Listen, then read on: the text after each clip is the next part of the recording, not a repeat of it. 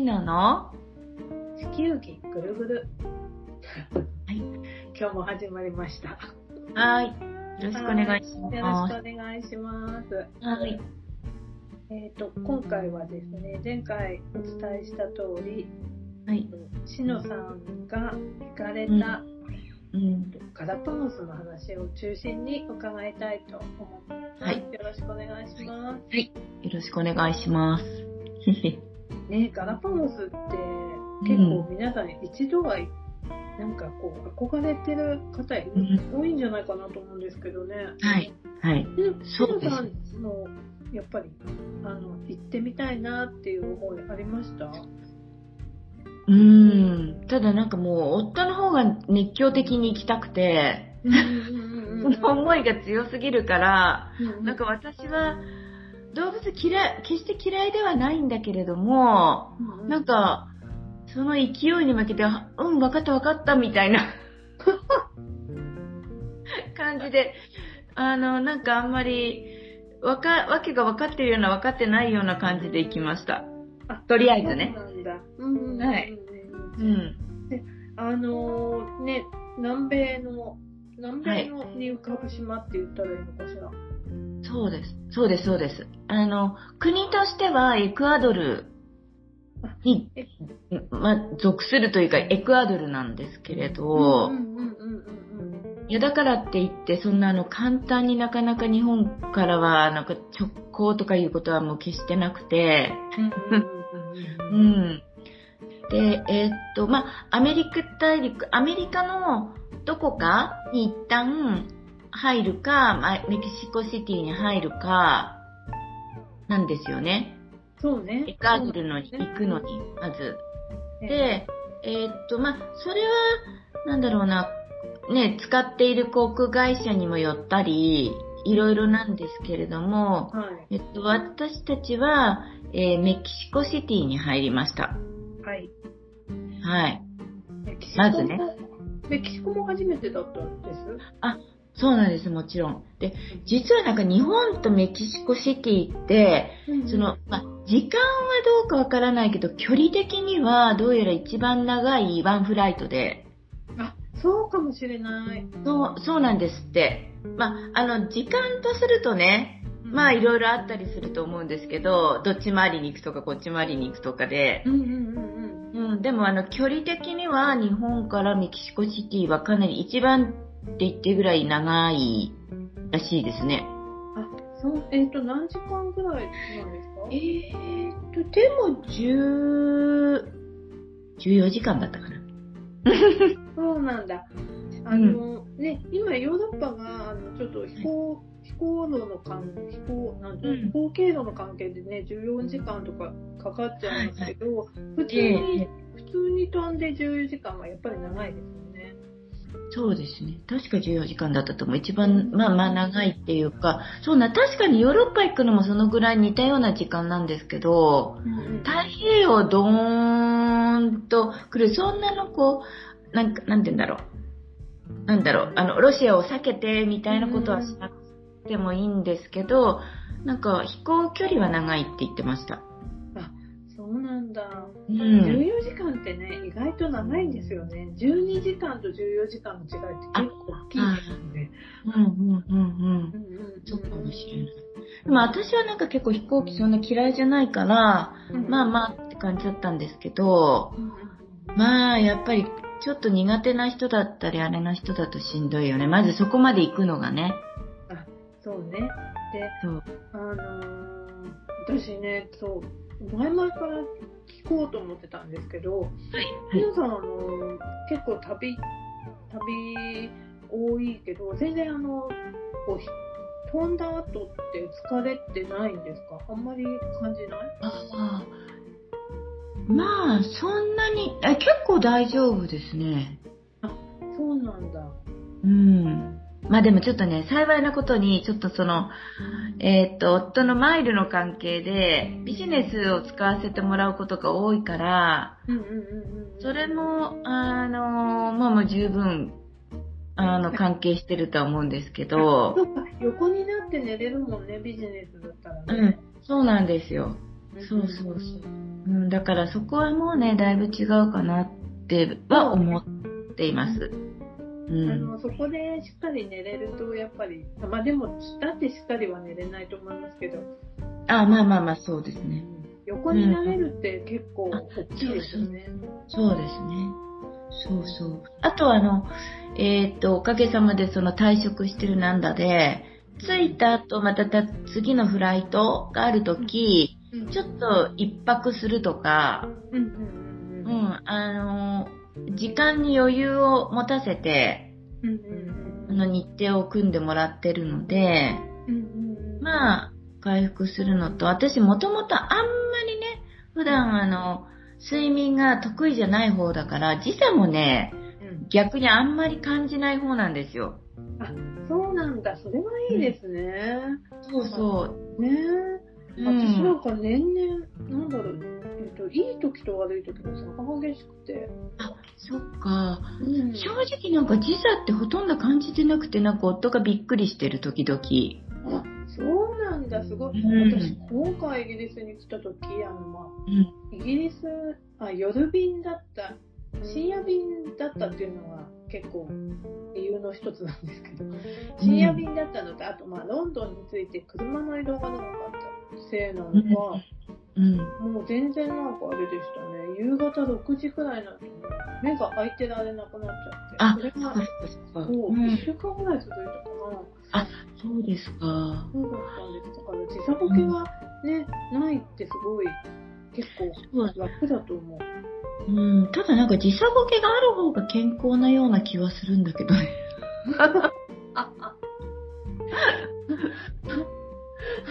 うん、もともとの健康者からいくと時差ボケがあった方がいいような気もしないでもないけど、まあ、ね、それはそれとして、結果的には楽、私の方は楽なんだけど、そうですよね、あの、うん、例えば2週間とか旅行に行くときに、やっぱり時差ボケがない方が、こう、活気のあるね、あの、旅が送れるんじゃないかなと思って、うん、うん羨ましいなで、しかもね、日本、冬の日本からメキシコシティって結構。あ、そうですね。そうそう、あったかい。あったかい、暑いんだけど、うん、やっぱり、その日本の、いわゆる、本当に真夏みたいなジメジメ感は、赤道近いんだけどあんまりなくって、うん、まあ、それに一応なんかちょっと冬、冬、冬というか秋っていうか冬っていうか、に入ってるから、真夏のメキシコシティとは全然違うっていうのは言ってました。あ、そうなんだ。うん。メキシコ料理も召し上がったんですよね。そうそうそう。で、私なんかあんまりあの、料理ね、あれだけど、なんかどうしてもポソレっていう、その、コーン、私コーンが結構好きなので、その、あっちのコーンってなんか日本のコーンと違って、すごい大きな、なんかしっかりして、あ、日本のちょっとジャイアントコーンっぽい感じのコーンを、なんか煮込んだ、なんだろうな、こうパッと見辛そうなスープがあって、どうしてもなんかそれを食べてみたいって言って、それを、えっと、一番有名な店がメキシコシティのやっぱりちょっとダウンタウンに行かなくちゃいけなくて、そうそう。で、丸一日あるから一応ね、次の便に乗るまで。で、私はちょっと珍しく、ちょっと私ここの店行ってみたいみたいなこと言ったんですけど、うん。ただ若干なんか夫がめ、そこでまた珍しく、あまり意欲的でなくて、というのは、そうそう。というのはやっぱ次のフライトに、まあ1日ちょっとぐらいはあるとしても、絶対に乗らないといけないっていう、やっぱ緊張感が私よりあるわけ。うんうんうん。で、メキシコシティは、もう今は結構安全とは言われつつ、やっぱり、その地下鉄とか、何とかっていうと、若干、まあ危ないところもあるし、やっぱね、常にどこに、どこにもかしこにも警官がいるんだよね。ああそうですよね。そう、びっくりするぐらいの警官がいて、うんうんうん、あの、まあもちろん女性もだし、その女性の警官がすっごい派手だっていうのも面白いんだけど、もうお化粧バッチリ、ネイルバッチリ、すっごいお化粧って思うんだけど、ちゃんとポリスなのね。で、でも、本当にいっぱいいるから、まあ、あの、その、ポリスがいるってことが逆に、あの、なんて言うんだろう、抑制になるんだろうねって、は言ってたんですけど、そうですね。うん。うん。で、やっぱりあのス、スペイン語が主だから、うんうんうんうんあ、なんかホテルの人には英語が通じるけど、うんうんうんホテルを出て駅とか、うんえーっと、バスのチケット買うとことか、そのポリスの人たちも、もしかしたら若干聞き取れてるかもしれないけど、返事はスパニッシュなんだよね。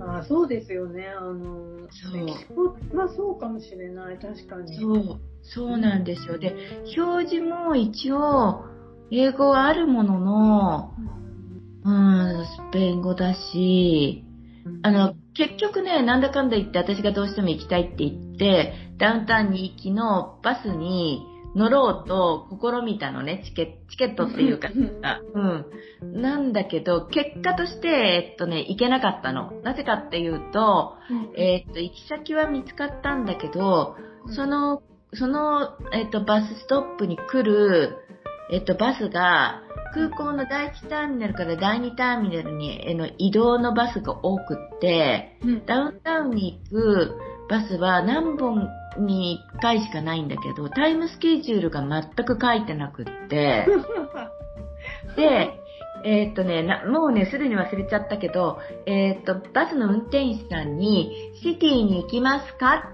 っていう、そのスペイン語だけき覚えて、うんうんうんうん。ね。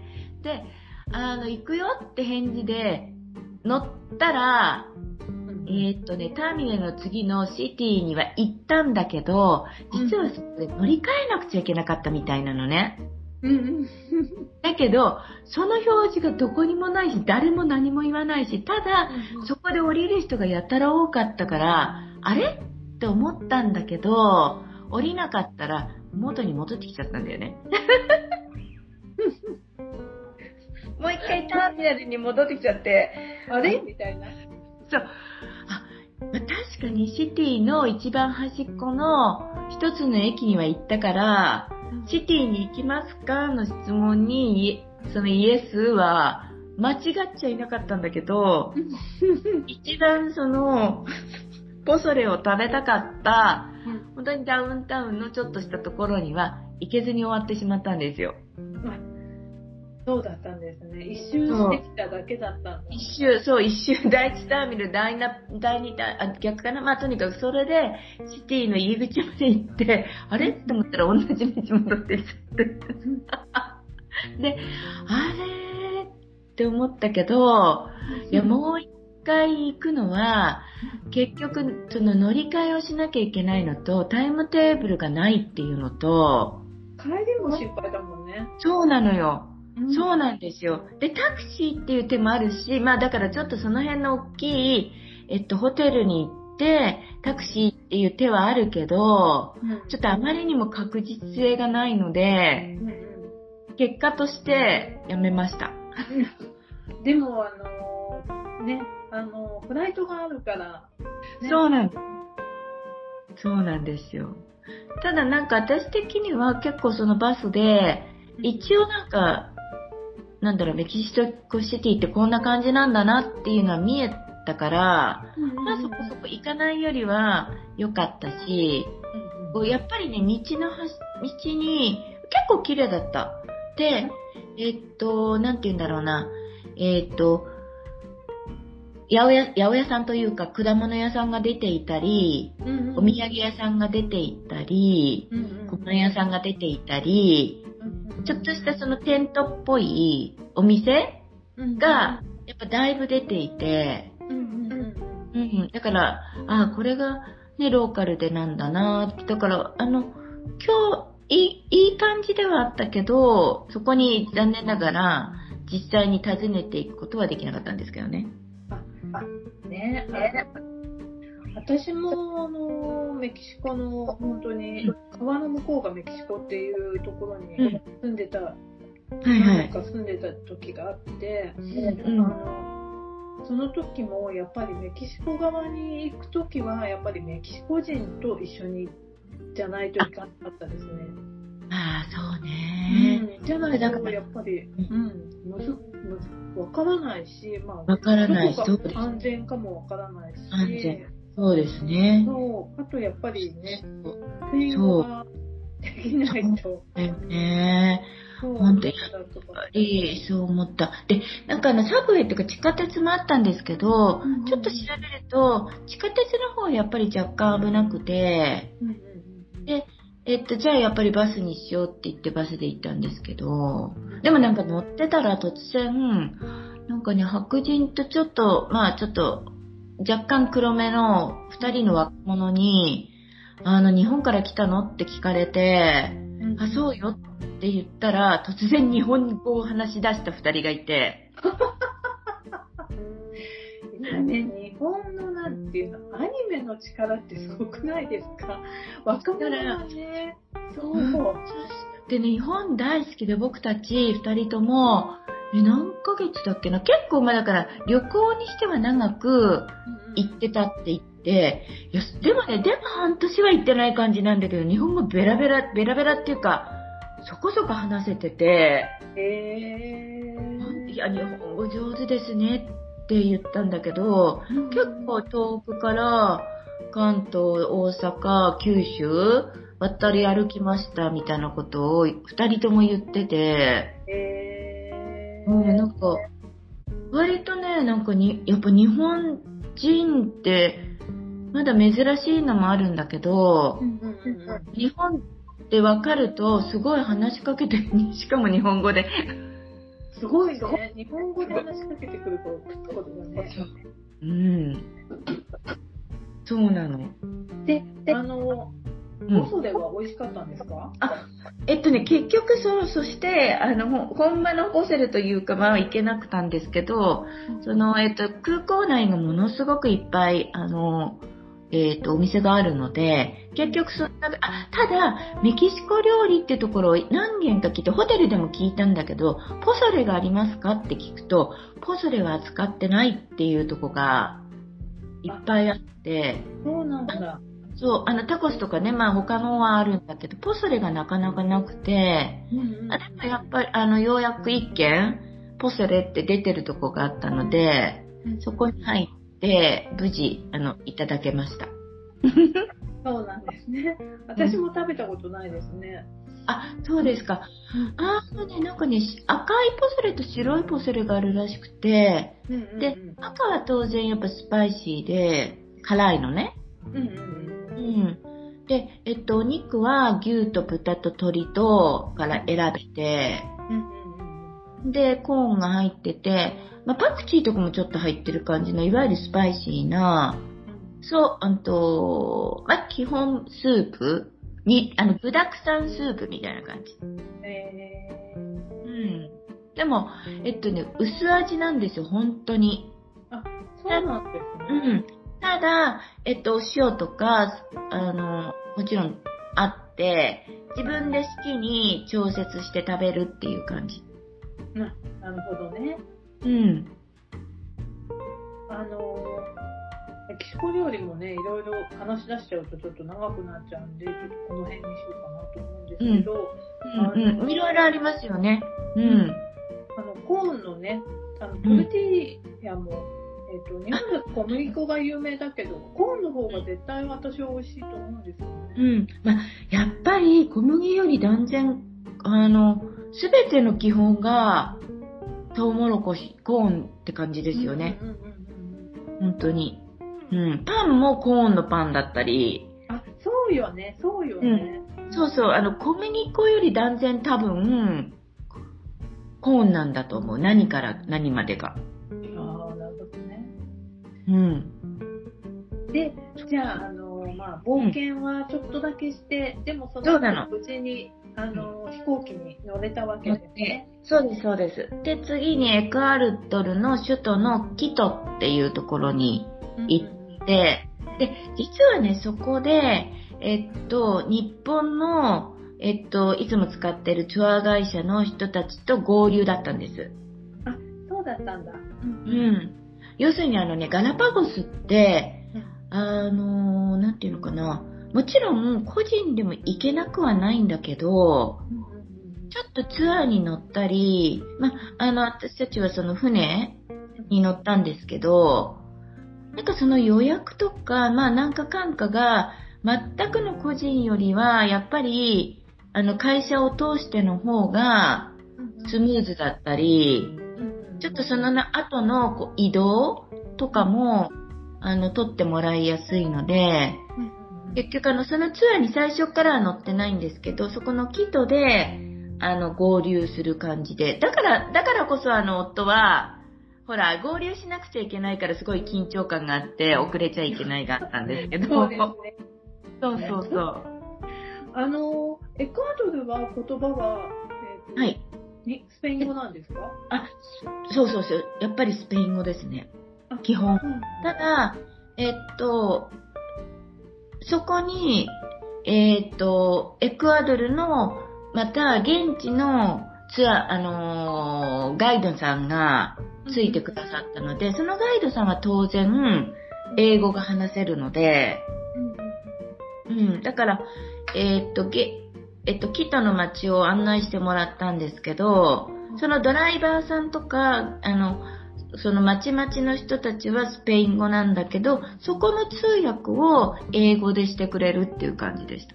うんあの、今、えっ、ー、と、キトの街の写真を私、うん、あの、拝見してるんですけど、そうそううん、あの、イメージとして、印象としてね、なんかスペインの街並みに似てるのかななんてちょっと思ってるんですけど。あ、そうですか。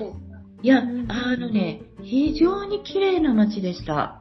で、えっと、旧市街と新市街が、あの、し、ん？旧市街、新市街？うん。で、旧市街の方が、もうあのー、本当に、紀元前1000年とかいう感じで、世界遺産になっていて、街中が世界遺産で、こう守られているので、ちょっとなんかね、観光客が多分多すぎちゃったりすると、多少ね、入れる人数が規制されたりするぐらい、の街みたいで、あの、ね、すごく綺麗な街。すごい綺麗ですね。うん。あれ、しのさん、スペインも行かれたことあるんですよね？あ、私ね、スペイン行ってないんですよ。まだ。そうなんだ。うん。ヨーロッパあんま行ってなくて。うんうんうん。うん、私、あの、これ、今、南仏に娘が住んでて、あの、はいはい、南仏に行って、私もスペインはちょっと行ってないんですけど、南仏もだいぶスペイン寄りの南仏でもあの、街並みがね、すごく似てるっていうか、雰囲気が似てるなと思って今見てたんですけど。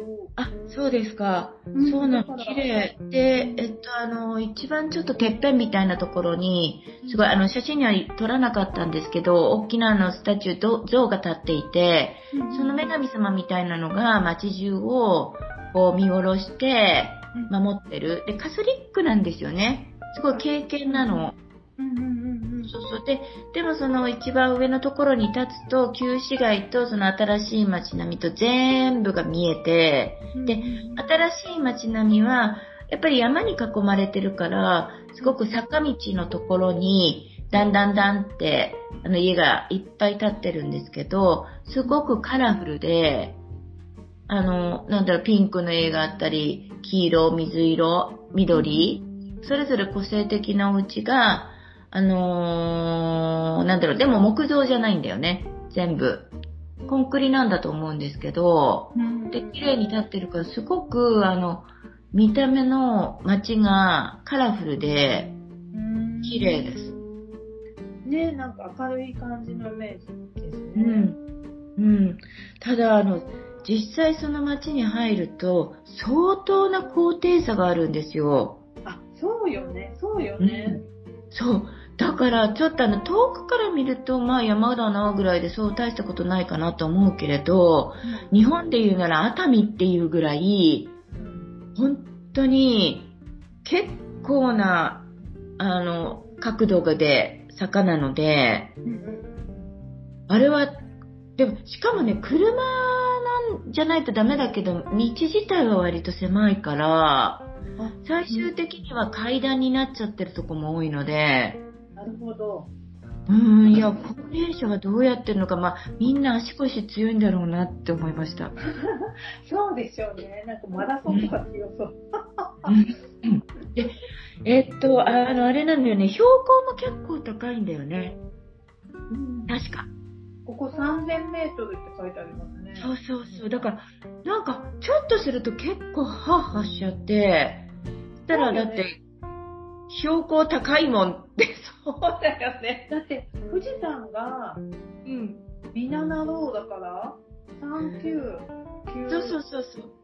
でしょ？そうよ。だから、本当にあの、日本で言うなら、うわ、高っていうところが、結構あの、平地な感じなので、いや、みんな心臓強いよね。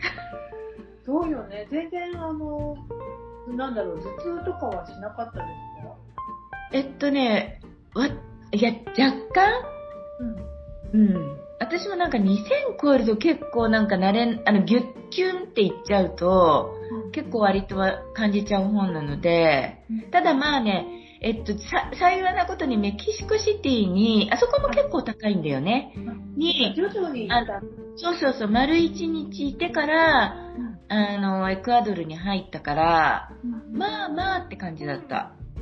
よかったですね。それはね、本当、ね、そう意外になんか、普通に平地とか思うんだけど、高度が、すごい、標高が高いって、驚くよね、ですよね。なんかあの、ほら、体に合わない人はうん。ギブアップするって言うじゃないですか。そうですよ。うん。あの、若干女性で頭痛いって言ってる方もいたから、まあだから徐々に徐々に、あとお酒とか飲むとすっごい回るよね。やっぱりそうなんだ。飛行機の中で飲むと回るって言うけど、それと一緒ね。それと一緒で高度高いとやっぱりお酒も、あの、よく、あの、効きますよね。よく聞く。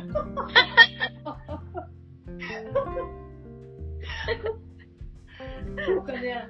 ねほら、だって、あの、メキシコだったらテキーラとか強いお酒があ、多そう、いですだから、いや、みんなやっぱ強いんだろうね。ねそこで鍛えてるのがね。そう。うん。あ、あとやっぱり、えーすごい日本人的っていうか、日本っぽい人も、あの、いわゆる、なんだろう、大陸大移動っていうのが本当に感じられるっていうか、モンゴル系の顔っていうか、もう沖縄人っぽい人がいっぱいいますよね。あ、そうなんだ。うーん。なんか実感しちゃう。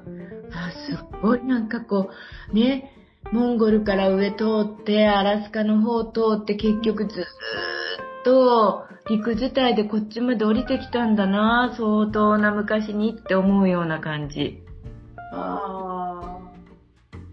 不思議ですよね、やっぱりね。うん。本当だって白人が少ないし、現地の人がやっぱり、いや、全然日本人でも全然平気っていう感じのお顔の方が多いもの。そうよね、不思議よね。だってアラスカの方にもいるし、うん。こっち南のね、南米の方にもいて、うんってなると、なんかやっぱりすごい、すごいですね。人間ってすごい。そう、本当だからきっと、なんかいろいろいろいろ迫害あったりなんだり、よりなんか過ごしやすいとこ、過ごしやすいところっていう風に、延々歩いてきてきっとね、渡り着いたんだろうなって、すごく思いますよね。うん。ね。そう。そうそう。で、えっと、その後、あ、で、そこってまさに本当赤道直下で、そう。なんか、この話は簡単にするけど、本当に赤道博物館とか、なんだろう、なんかあるんですよね。赤道、赤、赤道記念館とか。でも、その赤道記念館っていうのはすっごい昔に作られて、これがまさに赤道って言ってたけど、やっぱり、あの、実は測り方が若干ずれていて、あの、今の、あの、正確なやつだとずれてるよねっていうので、新しく博物館とかいうのができてるんだけど、それもまた、なんか iPhone の GPS とかでやると若干ずれてるっていう。あのー今私、しのさんのなんか、体験してて、その赤道博物館のところ、なんか、あのあ、水を溜めたところになんか落として、あそうです、そうです。あの、本当に赤道のま真っ下だと、あの、水が結局くるくるくるって回らないで、スーってまっすぐ落ちるんですよね。あ、なるほどね。そう。で、えっと、そうそう、なんか何メートルか離れて、南側、えっと、北側でやると渦巻くんですよ。それも見せてもらったんですけど。うん。で、卵とかも生卵がそこの上だと本当にあの釘の上にも立てられるっていうので、私はそれができて、そうなのそうなので、私それちゃんとできたんですけど、あ、ちゃんとね、証明書までくれた。えー、できましたよ、みたいな。そうそうそう。そうそう。えー、そうなんだ。そう、じゃあ、の、ちょっとね、やっぱりね、手がき、手っていうか、こう、全体に器用じゃないと、さすがにその、なんだろう、中心って捉えきれなくて、あのー、音なんかは乗せられなかったんだけど、私は、あの、本当に、あの、本当釘のお尻の、なんだろう、5ミリぐらいのところに乗せられました。へえそうストンねってこう、はまる時があって、ー。うんうんうんううん。ん。劇場の敵面もまたぎましたって感じ。あ、そうなの、そうなの。で、一応なんかこうあって、両足でパタって、あの、ま、またいでくださいみたいになってて、一応またいだけど、うん。まあでも、赤道だけど、やっぱそうなんだよね。高度が高いから、決して暑くなかったですね。まあ真夏はちょっと大変だろうけど、うん。うん。ね、えあのエクアドルが赤道直下だっていうことを私あの地理音痴として今心に刻みましたか。ら、うん。そう私もなんか、ああ、そうなんだってこう思ったけど、うん、まあだから本当にね、に、あの、赤道直下の、まあ赤道直下っていくらでもあるけど、海のところが多かったり、ちょうど、ねちょうど首都というか都市であったうんり、うんのとこは少ないのかもしれないよね。うんうんうそこからいよいよガラパゴスへ向かわれた、はい。そうなんです。で、えっとね、エキアエクアドルのキトからガラパゴスに直接飛ぶ飛行機がなくてう、んうんで、えっとね、グアヤキルっていう、えっと、首都ではないんだけど、経済的にもうちょっと発展してるのかな。なんかすごくね、あの、ビジネスマンが多かった、うんその、乗ってる飛行機。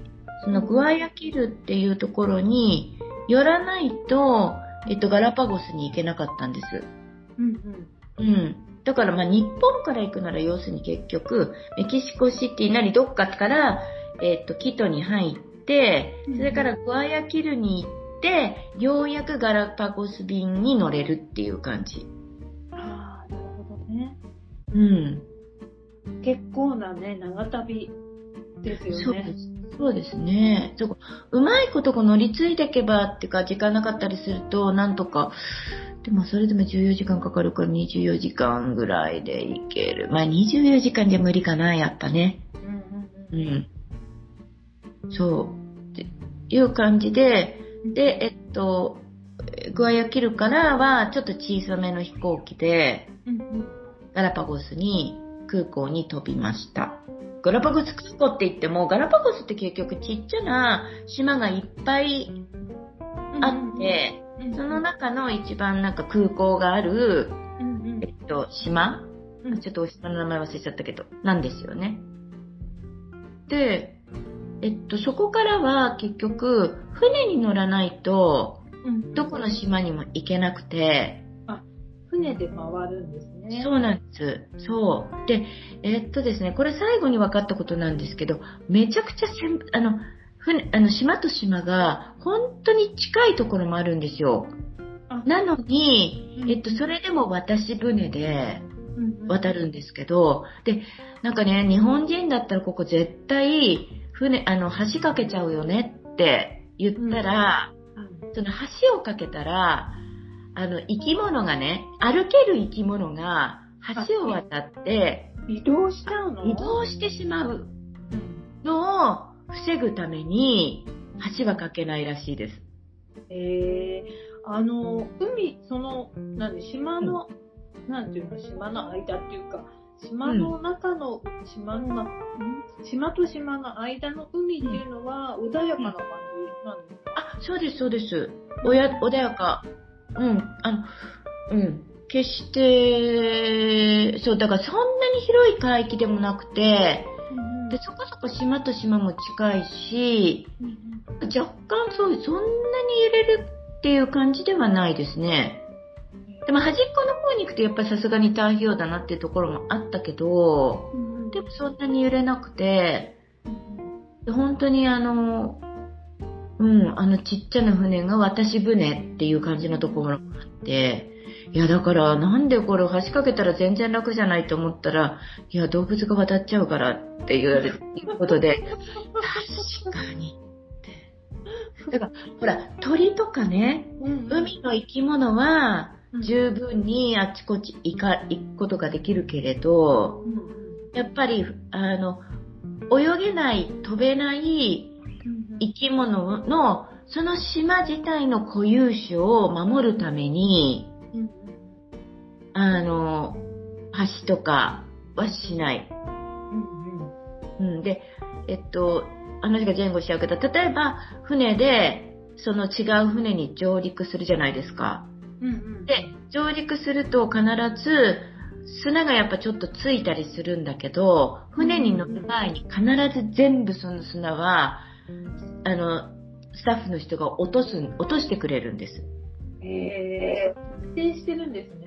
そう。だから、まあ、船の中にも入れちゃいけないなんだけど、それはなんか、結果として、船の中に入れたら、違う、次に行くところの島に、前の島の、いろんな微生、まあ、まあ、微生物までって言われるともしかしたらあれだけど、少なくとも砂とかは入れない。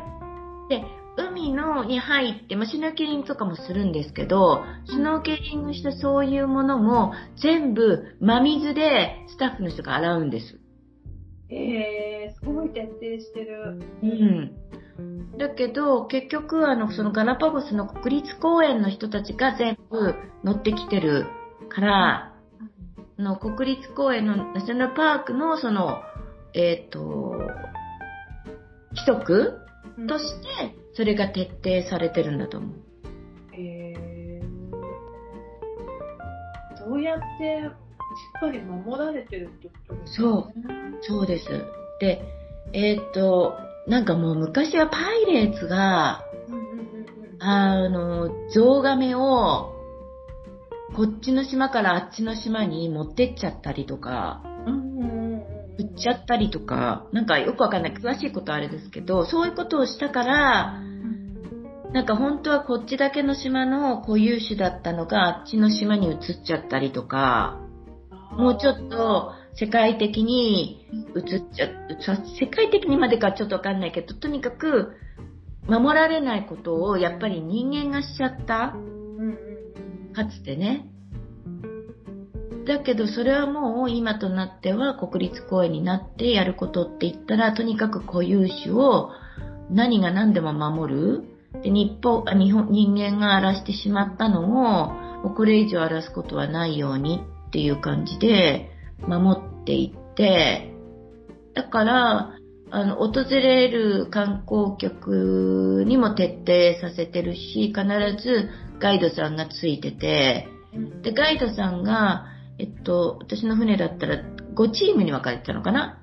そうすると、例えばね、私のガイドさんが、私もなんかちょっと、サボテンとか撮りたくって、こう、なんだろう、軌道からこう、1メートルとか2メートルか、うっかり、こう、あの、なんだろう、砂が張られてるわけではないので、こっちからあっちまでの50メートルぐらいのところに一応杭が立ってるっていうぐらいだから、うっかりなんかついこう写真撮ろうと思って中に入っちゃうんですけど、そうすると必ず注意が来て、で、えっと、例えば、あの、うちのチームがそういうことを許したとなると、他のチームのガイドさんがそれを見ていて、あのチームは、の誰々のガイドは、そういうことを許したっていうふうに、だからみんなでこう監視し合ってるって感じみたいで。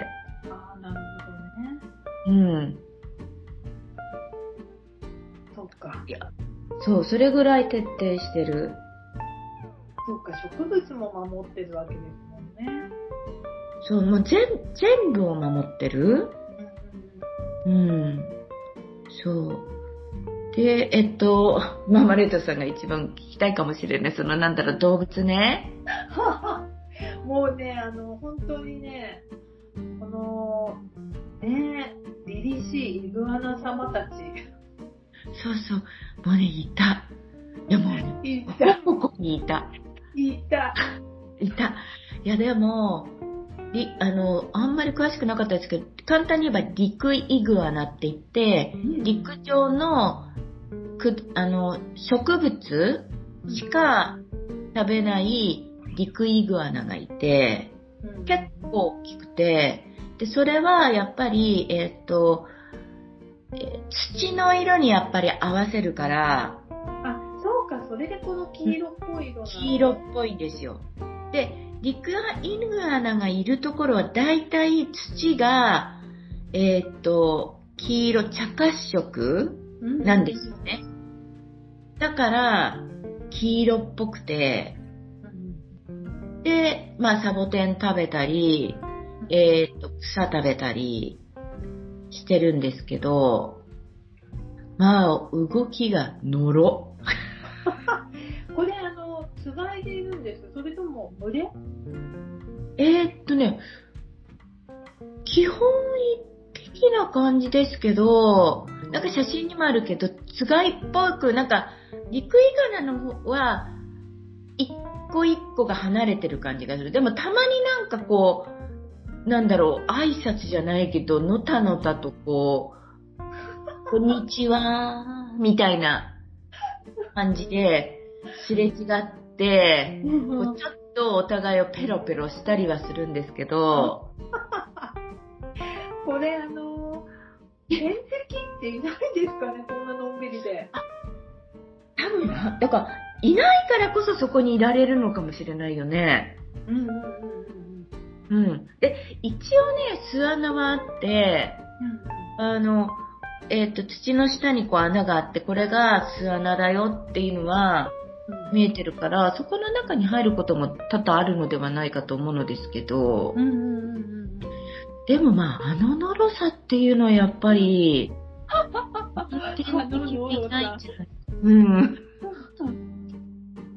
これ、あの、今、陸イグアナと海イグアナがいるんですよ。そうです、そうです。大きく分けて。で、ウミイグアナがいるのは、えーっと、いわゆるラバ、えーっと、溶岩がうん。いっぱい、まあ、みんなどこも火山の島だから、うん。ただ、えっと、火山噴火が早くて、その後にいろいろ土が積もったり、砂がなっちゃって、茶褐色になってると島と、もうちょっと爆発が、えっと、今世紀に近くて、えー、まだ溶岩が、あの、こうちょっと新鮮な感じの本当に黒いうん溶岩流がこう流れた後、みたいなのところはもう本当に溶岩の色じゃないですか。そこにいるのがウミイグアナなので、ウミイグアナはみんな、えーっと、茶茶茶色じゃなくて、いわゆる溶岩色なんです。うん、今ね、これは溶岩色だと思いながら見てた。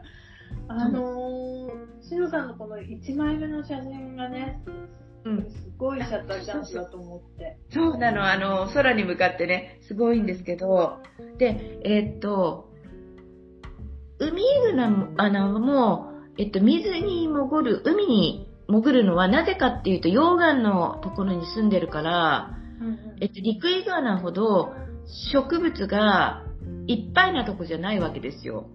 で、結局水に戻っ潜って、そこのみ水の浅いところにこう生えている海藻とか、うん苔とかを主食としてるんですって。えーあの、泳いでるやつも見せていただいてるんだけど、結構なんかあの、泳ぎ方ものんびりしてる。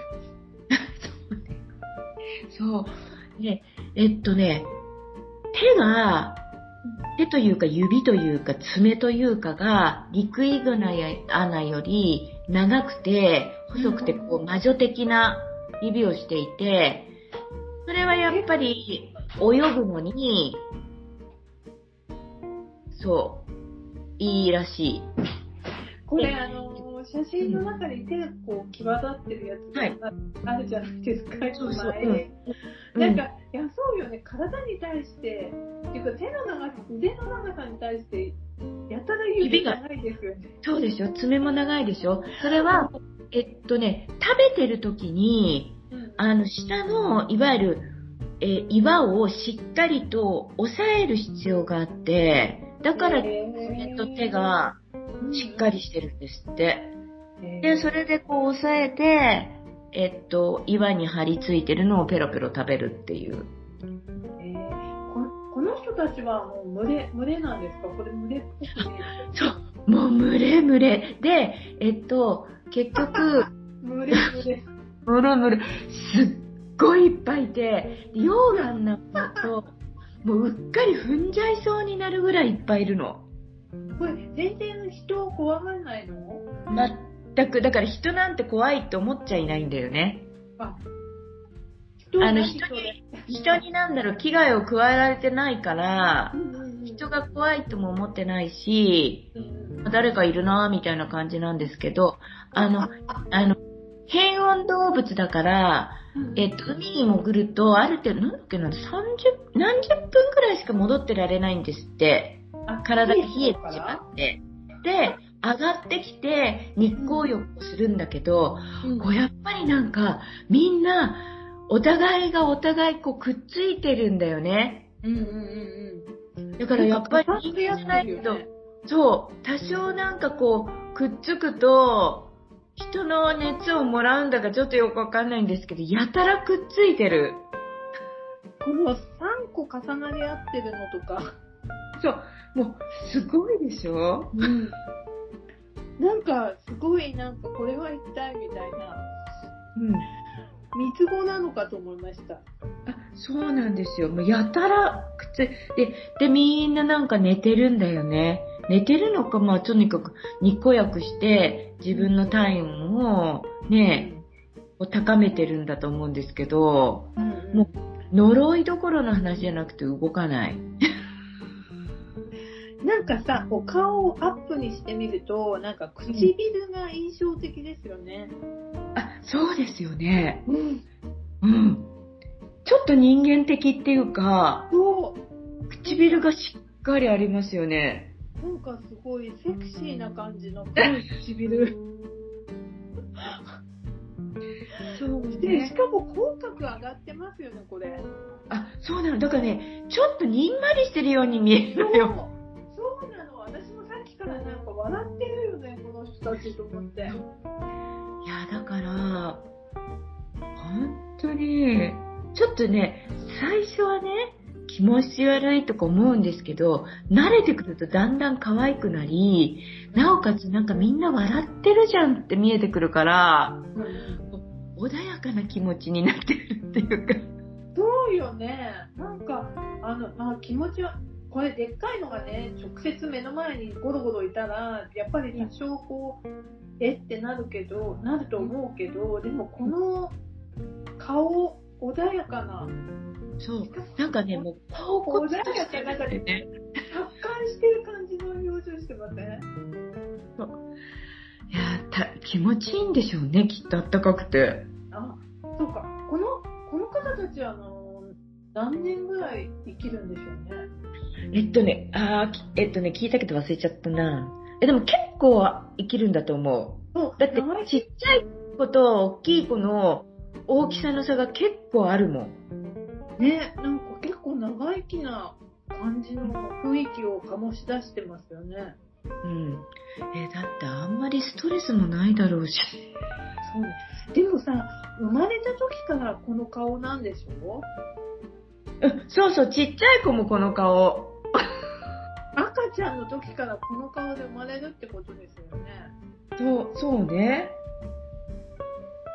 確かねに。なんか、なんか、あの、やっぱり陸イグアナと、あの、うん海イグアナとちょっと違う感じですね。かお顔の感じがね。あ、そうね。うん。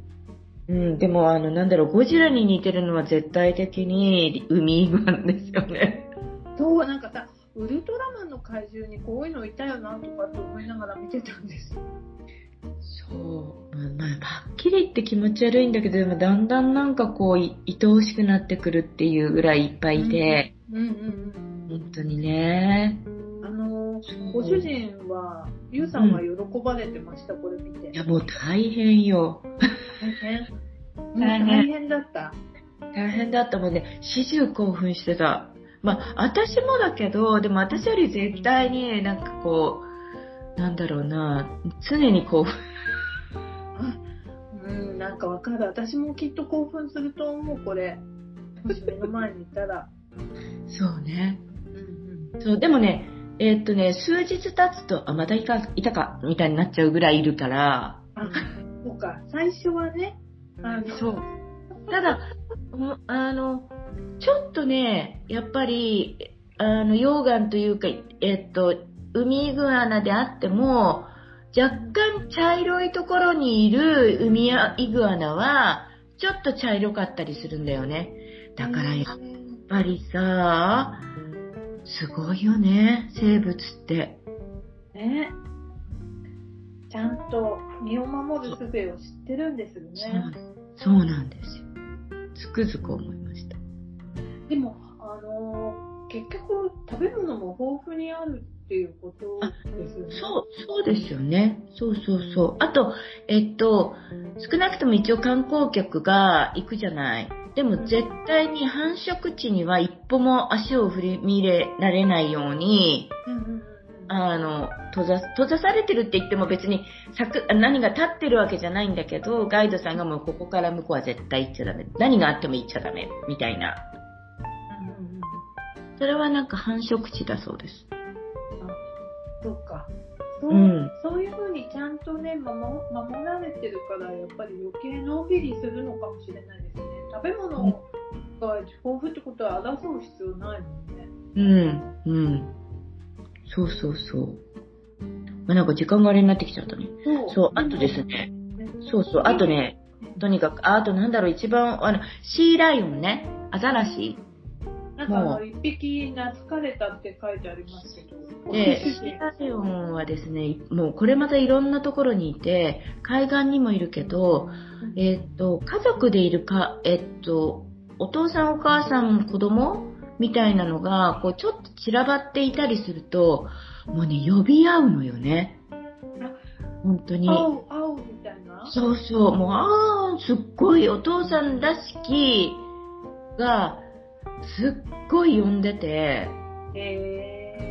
で、えっと、お母さんだと思うな、ちょっとちっちゃめで、それにもうかな完全にちっちゃい子が、ちょっと離れたところで遊んでるんですけど、ワンワンワンワン、本当にお父さんが呼んでて、へで、結局、三人、三三人とか言っちゃった。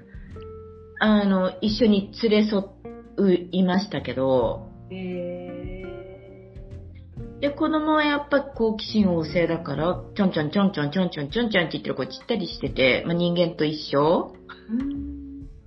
あとは、なんか、違うとこでは、うん。お母さんがすごい、なんて言うんだろう、ズボラなのか、えースパルタなのかわかんないんだけど、うん。子供がなんかちょっとじ迷子になっちゃって、お母さんのことを呼んでる子供がいて、でもお母さん、絶対私たちが見てもあれがお母さんだしょって思うんだけど、うん。一向に寝てる、寝てて、で、その子供とうとうなんかお母さん見つけられなくて、違うなんかおばちゃんたちの中に入ってっちゃって、あの、この、この方たちも、あの、この方たちとか言っちゃって、この方たちもすごく、あの、愛嬌があるっていうか、あれですよね。うん。こう、そう。あ愛情があるっていうか。そう。あとなんか喧嘩もするし、あといたずらをお互いしてるんだろうなとかもあるし、まあ、やっぱり人間の子供とか、なんかこう青年とか、少女とか、こううん、なんかいたずらし合ったり、ちょっかい出したりとかもしてるし、うんまあ、それが目の当たりに見えて、そう。で、えーっとね、ガイドさん曰く、ものすごくちっちゃ、あの、要するに若い子は好奇心が旺盛なんですって。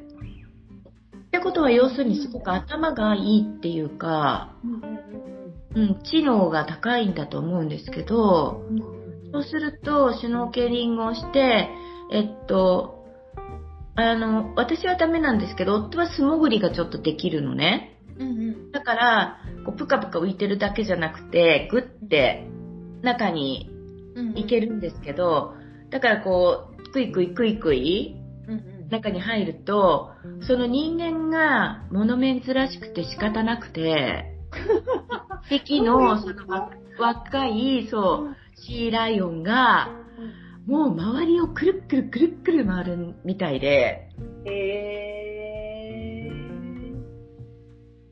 ー、楽しそう。一緒に遊べるんだ。そうみたい。なんか、人間が面白いらしいですよ。でこいつなんだろうって思うんだって。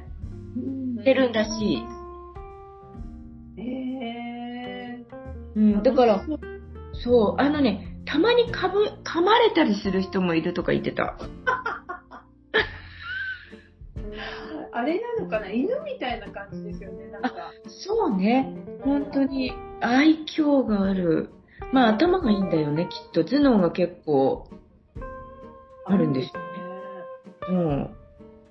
でもなんかね、もう他にもね、あの、フラミンゴとかね、素敵な、なんか変わった鳥さんがいろいろ、カツオそうなのとかね。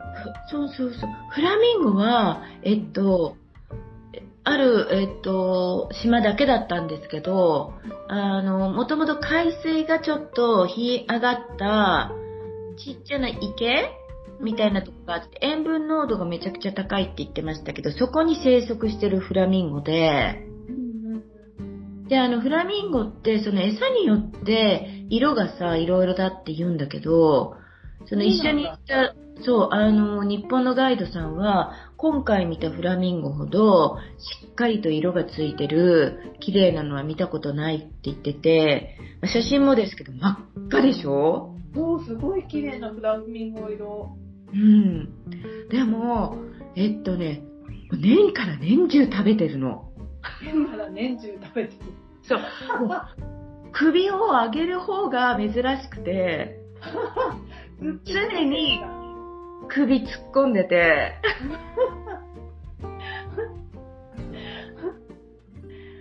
なんかフラミンゴってすごい優雅なね、あの、雰囲気ですよね。首の感じとか。あ、そうね、曲クイーン線だからってね。そうそう。で、えっと、えっとね、えっとね、つがいなのか、えっと、お母さんになるのか、い1個しか卵を産まないんですって。うん基本。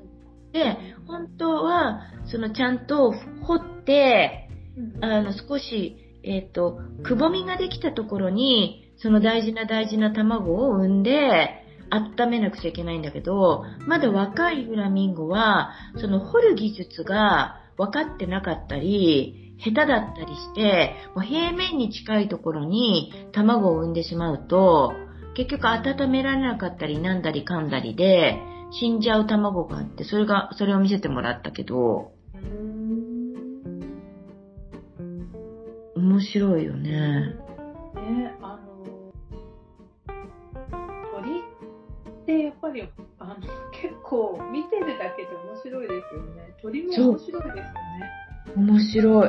あと、なんかその、私が一番気に入っちゃったのが、青足カツ踊りっていう、あの、えっと、足、足ね、いわゆるうん足とくちばしが真っ青なんだけど、うん、綺麗な色。綺麗なんですよ。で、えっと、この鳥は、あんまりあの砂浜とかにはいなくて、本当にあの、岸壁、海岸の切り立った岩のところの、ちょっとした平らなところに巣を作って、つがいでいることが多いんですけど、そうすると、あの、いわゆるボートで近づかないと見えなくて、だからタグボートみたいなので、あの、近づいてもらって見るんですけど、でも面白い顔してるでしょう。もう、あのー、カツオドリってね、あのー、白カツオドリなのかな、イギリスにもいるんですよ。あ、そうですか。うん。そう。でね、なんか、だからあの、この、み、み、このね、見た目？うんちょっと面白い、面白いっていうか、愛嬌がある見た目。愛嬌がある。なんかちょっと、こう、ちょっとなんか、こう、うん。し親近感があって、うん。そう、あの、海、結構ね、いるんですよね。あ、そうですか。そうそう。いや、なんかね、つがい仲良しで、あの、1話でいるのもいるんだけど、つがいだと必ず一緒に行って、なんか2話で、あなんだ向かい合って、うなん、か、こっちが書くと、こっちも書くとか、なんかこう、こうしてて、可愛いっていうか。うん。そうか。多分この、そうそう、あの、メスオスどっちも青いらしいんですけど、やっぱオスは、その青さがやっぱり強い方が、なんだろう、繁殖力がいいんだかよくわかんないけど、モテるらしい。へー。まあでも鳥って大変よね。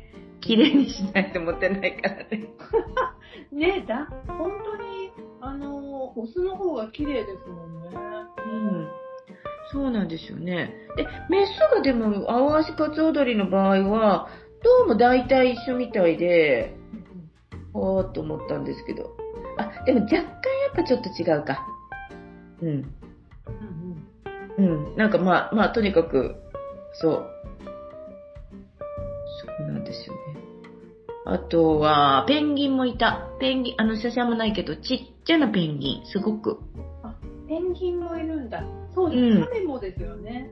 そうそう、カメも、カメも、えっと、ウミガメがいて、ウミガメもね、やっぱり結構あの、その潜ると、すぐ近くにワンサワンサと、えー、やっぱりガラパゴスってある意味楽園なんですね。そう、そうそうそう、そうよ。で、えっと、海の方から近づくと、ちょっとした岩山に、えっと、ウミイグアナとペンギンとシーライオンと、が、みんな一つの岩にいて、休憩してるとか、だからやっぱりあのみんなみんな仲良しって言ったらいいんだけど、あんまりあのこう生存うん。環境として悪くないってことそうだと思う。ただ、えっとね、一応ね、あの、タカ、タカ、あれ？ワシ？うんうんがいるのよね。近くには見えなかったけど、うんうん。そうそうそう。あと、あ、あと、あと、ペリカン？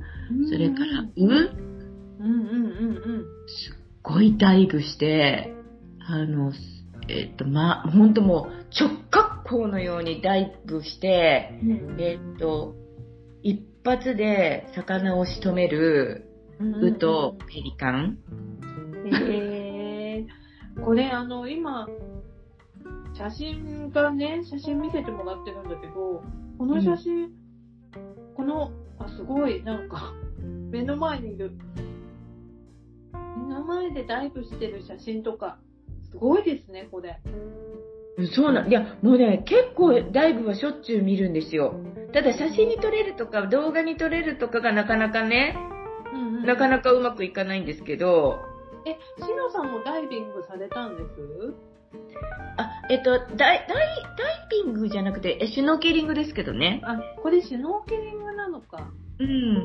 そうそうそう。ダイビングはね、あの、違う、なんだろう、あの、街からダイビングが出るところもあるんだけど、私が乗った、その、いくつかの島を渡る、その、ガラバゴスジェレジェンドっていうところは、ダイビングはしなかった。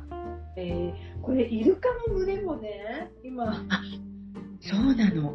これはね、そう、あの、キハダマグロの群れが来て、それをちょうど追っかけてるんですって。えすっごい数でした。ー、ねえだってすごいいるうん。もう、な多分だから何百匹っていたんじゃないかな。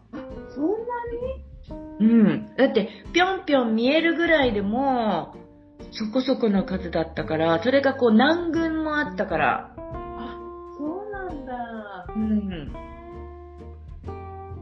だから、そうそう、その船長さん曰く、ちょうどキハダマグロのま群れが来てるから、それを追っかけて、なんか何群か来てますって言ってた。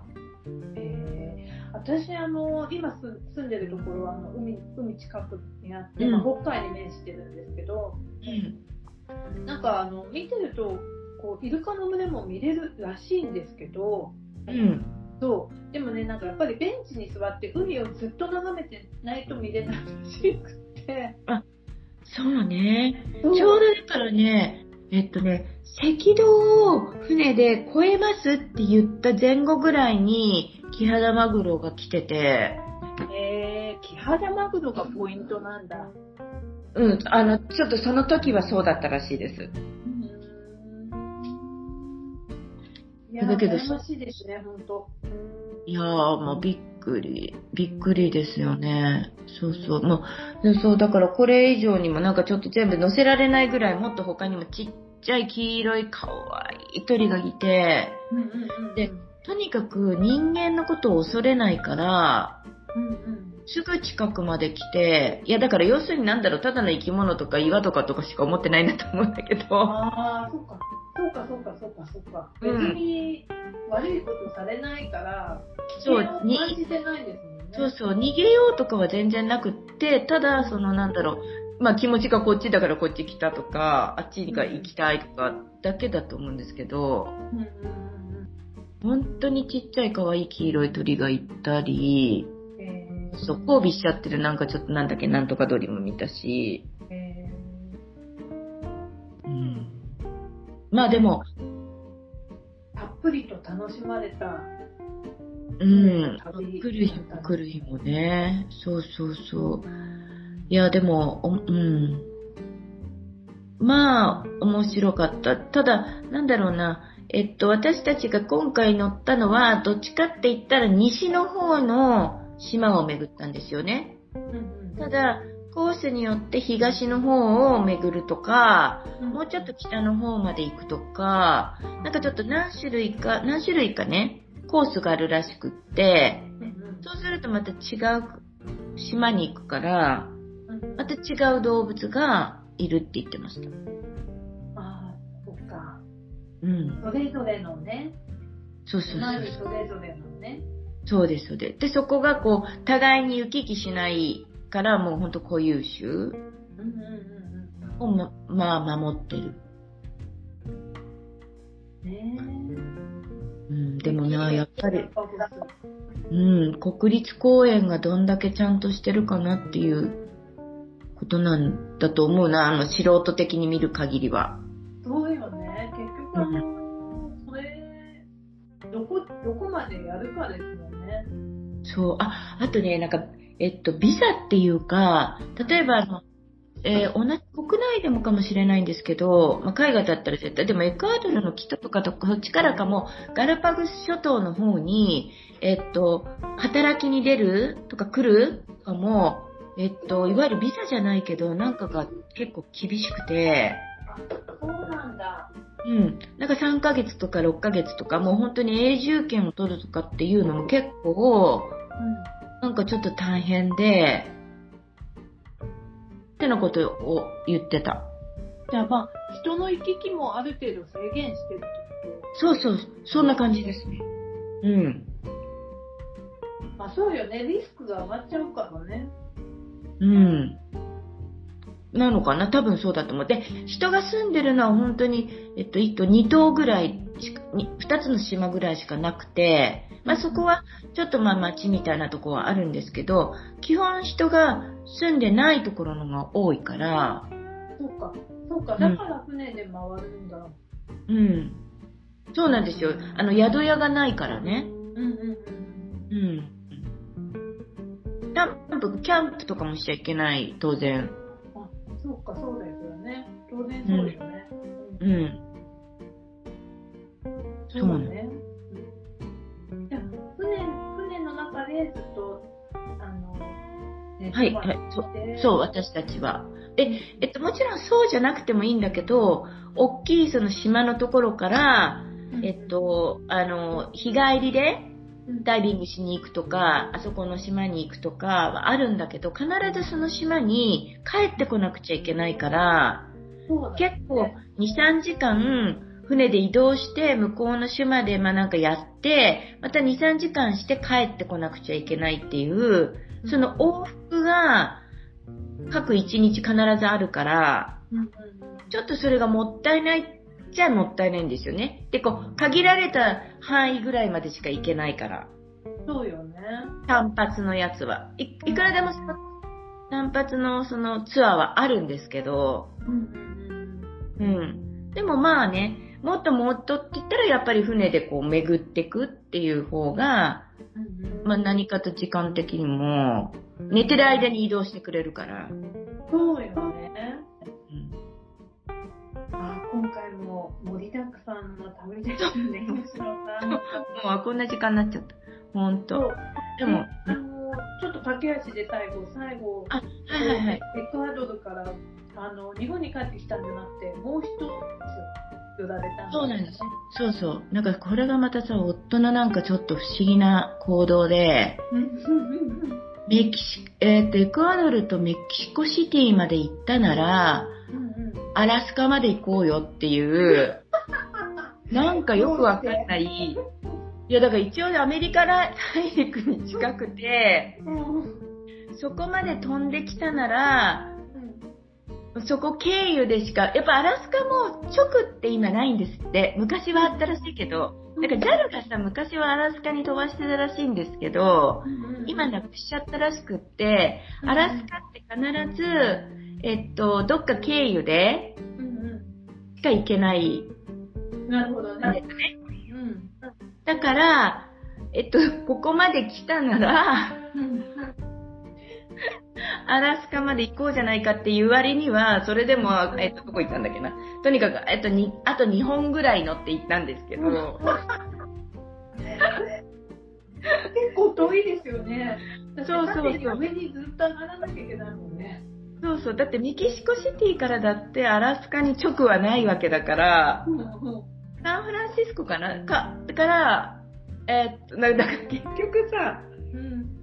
あの、ポンポンってやっていかなきゃいけないんですけど、結局あの、アラスカにい行って、で、なその一番の目的は、あの、今、この秋から来年の、えっと、前半まで、オーロラの、あのーレベルがね、発光レベルっていうのかな？なんていうレベルが、すごく強いんですって。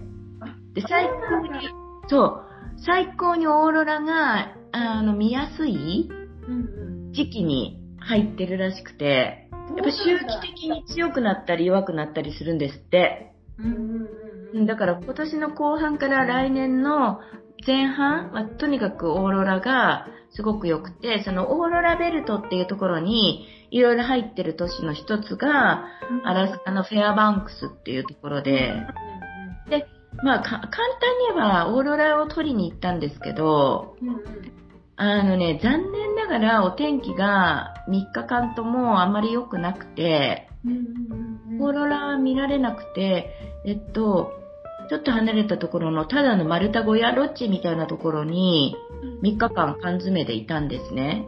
で、そこは、あの、なんだろう、お食事とかも本当に簡単だから行く前に、その自分たちで仕入れてきてくださいねっていうぐらいで、ただあのキッチンもあるし、すごくあの感じのいい広い部屋で、あの、えっと、ち地下っていうか上下になってて、えーっと、ベッドルームは地下にあって、リビングとキッチンが上にあるっていうとこだったんですけど、まあ、何もすることがないのね。で、ただなんかこう、しんしんと降る粉雪を見ていて、なおかつ日の出が、あ、日の入りが早くて日の出が遅いので、暗い時間がすごく長くて、うん、だって北緯が60何度だからね。え、何時頃日の出だったんですか？えっとね、日の出ね、10えーっと、9時ぐらいかな？うんうんうんうん。日の入りが4時とか。あ、じゃあ今、今ここがそんな感じ。うん。ちょうどそんな感じですよね。うんそうそうそうそう。それで、本当に何にもやることがないんだけど、私はその何にもやらないその時間がすっごい心地よくて、もうね、あのーそれには激しく同意しますね。私、あの、そういうタイプだから。うん。ほんと。で、外はやっぱり零下15度くらいなので、あんまり外にいいられないんだけど、でもまあちょっとは出られるじゃない？数分ぐらいは。そうね。だからしょっちゅうまあ外出て、ああ、こんなになったとか、空こんなだとか、で、やっぱりもみの木がすっごいいっぱいあるから、いや、もみの木って綺麗だよなとか、雪にもみの木最高だよとか、うんうんうんうん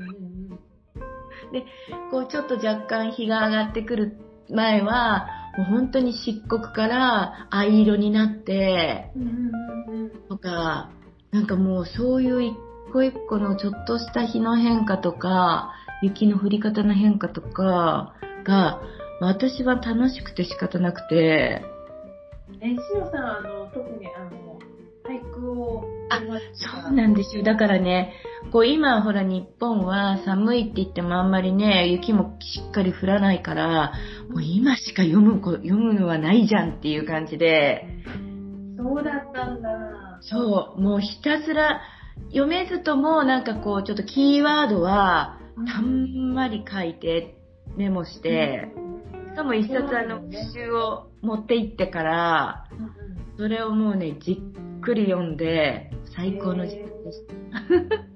いい、いい時間でしたね、本当に。本当に、私もあそこだったら本当10日でもいられると思った。そうなんだ。そうか、そうか。うん、今すごくわかります、それ。うん。いや、マーマレードさんだったらあそこでね、編み物するといいよ。ね私もね、あの、本当に何にもなくて出ら、外に出られなくて何にもないところにいてもうん普通じゃないですよね、全然。で、しかも一応テレビあったけど、テレビも一切つけなかったし、うんうんうんうん。まあ、音楽も流れてないし、うん。もうね、聞こえるのが一つある、その、時計の秒針の音って感じだった。えーそういうね、時間って、あの、この上なく贅沢な時間ですね。ですね。うん。本当に。まあ、あの、いいなって思って、ここだったらいいよ、ままた来るって思った。オーロラが見られないのは残念でしたけど、まあ、そうそうそう。すごい大切な、いい時間になって。そうです、そうです。もう私はオーロラ、まあ見えなかったよね、ぐらいで、私はもうこの中にいられたことが、とにかく良かったって思えたから、良い。もうあと何日も入れるって一人と思ってた。いいですね。というわけで、じゃあ、そろそろおしまいに。はい、そうですね。ははい。そう、あの、皆さんに、そうだな、お仕事大変だとちょっと、とにかく遠いとこなので、あれだけど、まあね、もうちょっとあの、まあ、引退したりなんかしたりした時に、行ってみる価値が十分あるようなガラパゴスでした。はい。あの、ガラパゴスも素敵だし、私、あの、その、冬の寒い場所、うん。あの冬、冬に寒い場所って結構避けちゃうんだけど、冬の寒い場所も結構いい,、いいんじゃないかなと思あってます、そうですね。皆さん余裕がある方はぜひ。描くといいかなうん。と思います。はい、はい。そうです。はい。じゃあ、えっ、と、どうやって締めるんだっけ？えっと、毎週土曜は、ママスパの。日。はい。じゃあ今日は、あの、しのさん、はい。いただこうかしら。そうですか。あ、じゃあ、え、いいですか？え、じゃあ、はい、えっと、毎週土曜はスマスパの日、またお耳にかかりましょう。はい。さようなら。さようなら。はい。ありがとうございました。